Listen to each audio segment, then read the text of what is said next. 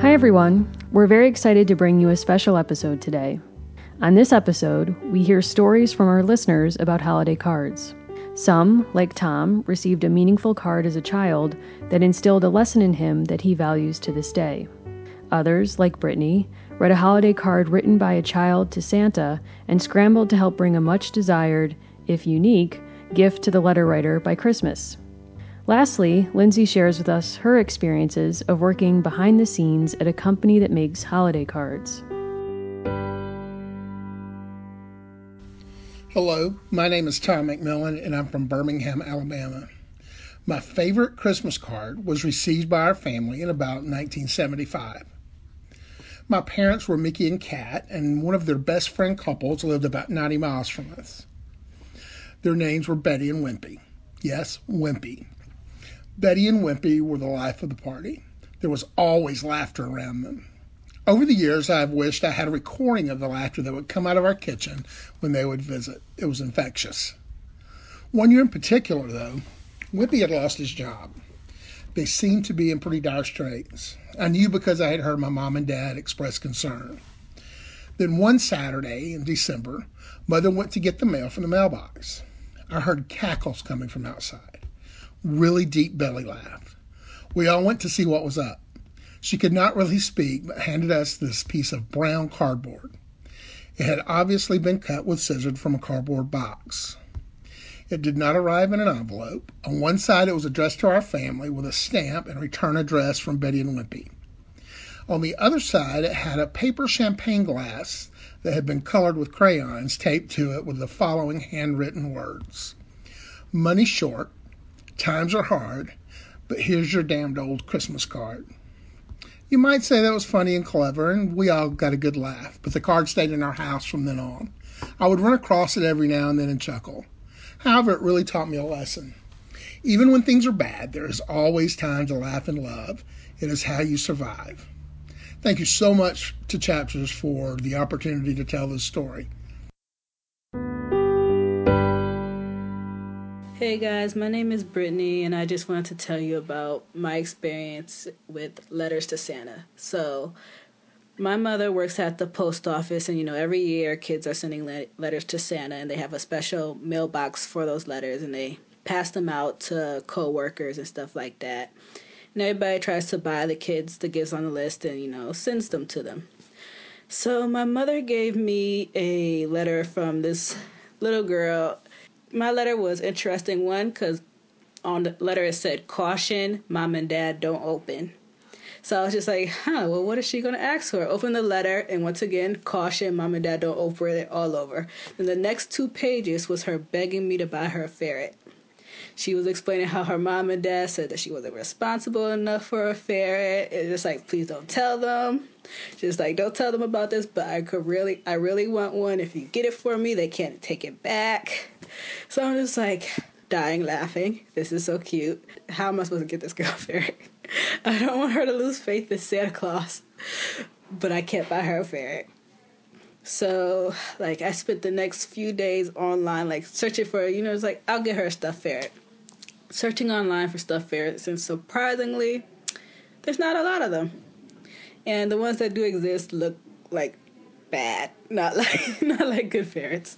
So I'm just like, maybe I could get her. I wanted to get her a mechanical one that moves or whatever. No, not really. And there was like, there's really one nice one. I was just like, perfect. Cost like a hundred dollars. Nope. I wanted to be Santa, but not that badly. Children need to fulfill experience disappointment to learn and grow. so eventually, I found like a medium size um, ferret and I bought it for her. Did not realize the delivery date. The delivery date was like right before Christmas Eve when the post office stops delivering um, packages. They stop for a little bit before the holiday. So I'm just like, oh crap. This package arrives the day of, and I have to get it in before like a certain time. So basically called the post, tracking my package, called the post office, just like, hey, you have this. Just give it to me. You don't even have to bring it to my doorstep because it's not going to come in time. Give it to me in the morning. I'll bring it to the carriers at the Bridgeport post office and they'll do it for me. So I go they were just like, okay, go to the go to the post office. They wouldn't let me in because it was the morning. Talk to talking to people. They were. I was just like, I talked to somebody. Where's my package? Hour of arguing with people. Eventually, get my package, and finally, pray to God that it did end up at her house because I did give it to the Bridgeport post office carriers. But that is just my long story about how I got a girl affair for Christmas. Sorry, I went off on a little tangent, but it was a very interesting holiday.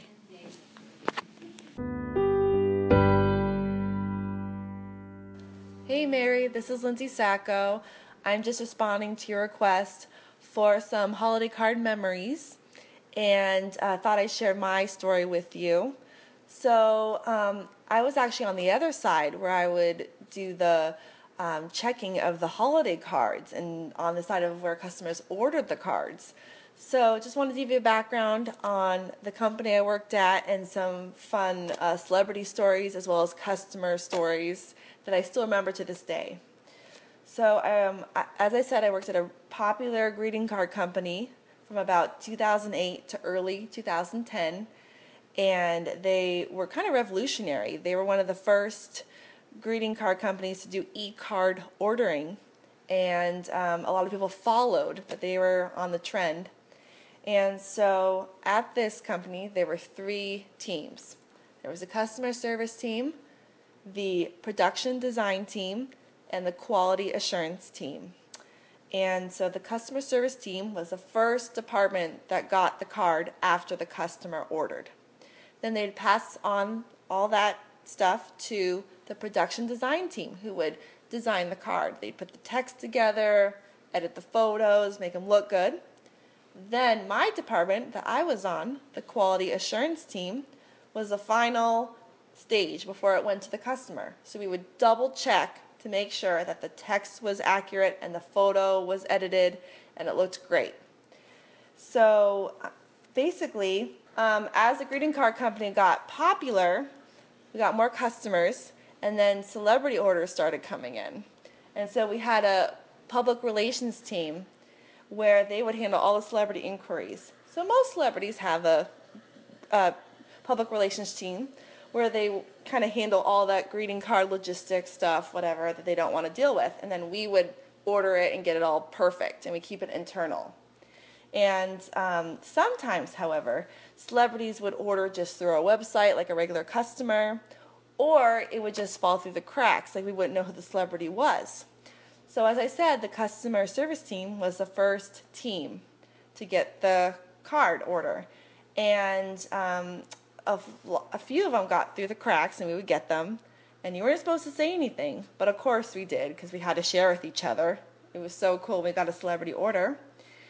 And um, I remember one in particular we got, and it is it was a um, Oscar-winning actor and director, and he's done some great films to this day and uh, he and his family did a card with like 30 animals in it. It had like goats and chickens and rabbits and cows and pigs. It was all over the card. And it was pretty funny because about a couple years later, I saw the, um, the actor's wife who was on the card in a reality show. So I was like, oh, this was just the beginning. So it was pretty funny to see that. And then another one I remember um, there was this really pretentious actress, and she um, owns a lifestyle site, hint, hint. And uh, she did this really artsy card. And she had um, her children basically stand against the wall with their hands spread out like they were hiding or escaping. And the lighting was really dark. You couldn't see their faces. The whole thing was overexposed. And the PR team said to her PR team, "Look, your card's a little, you know, overexposed. It's not going to print that great." She goes, "Oh, it's great." So she got this very overexposed artsy card where it looks like, you know, they're being, you know, there's lights on it with the police like, you know, stand still, you're under arrest. It's just it's it was pretty funny. Then I remember another card where um, this really um, she's pretty well known now. Um, she's on a very uh, popular show that's still running to this day. she had a real fit with our PR team because of some reason or another, we're not sure why, but her card didn't come out right or she didn't get what she wanted or whatnot. But I remember the PR team was just rolling their eyes at, at the actress because she just was so high maintenance. So those are pretty funny celebrity stories. But um, as we know, we got a lot of customers and they had some pretty funny requests. So I remember um, one in particular, they, um, the, there's a special note section when you order, like any special editions or requests you have with your order. And this customer wanted her to look thinner. She wanted us to Photoshop her to make her look thinner. And we don't do that. and then I got another one where they wanted their eyes a different color and they wanted, um, you know, just some like their skin darker or lighter. And it was just ridiculous. And we got a lot of those, especially over the holidays.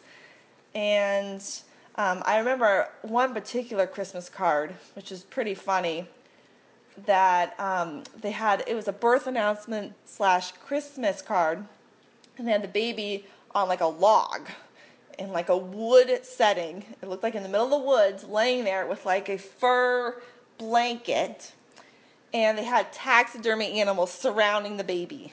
I think it was three or four animals. And then there was like a shotgun in the background. I swear. And it was so unique that we had it on our bulletin board. And um, it was pretty funny. And, and I remember another one, they had this family, they photoshopped themselves like riding a banana split. It was, it was pretty good. So anything like that we would put on our crazy card wall so we can laugh at it during the holidays. So just wanted to give you a little uh, stories about my memories of working at a greeting card company. And uh, to all your listeners, happy holidays. In all of these instances, we might think about what we invest in our holiday cards, and by extension, in our holidays. My mom still sends out Christmas cards every year with a photo of my brothers and I. I should add that we're all in the neighborhood of 30. For her, sharing cards is a chance to check in with friends and family across the country. Taken together, readers of these cards can watch us all grow up over a span of photo spreads, with yes, the awkward forays into sun-in and bangs to show for it. What cards have been meaningful to you this year? What kind of message would you want to read from a family member or friend? From everyone here at Chapters, happy holidays and happy new year. Thanks to all our listeners who have joined us so far, and especially to Tom, Brittany, and Lindsay for sharing their stories with us today.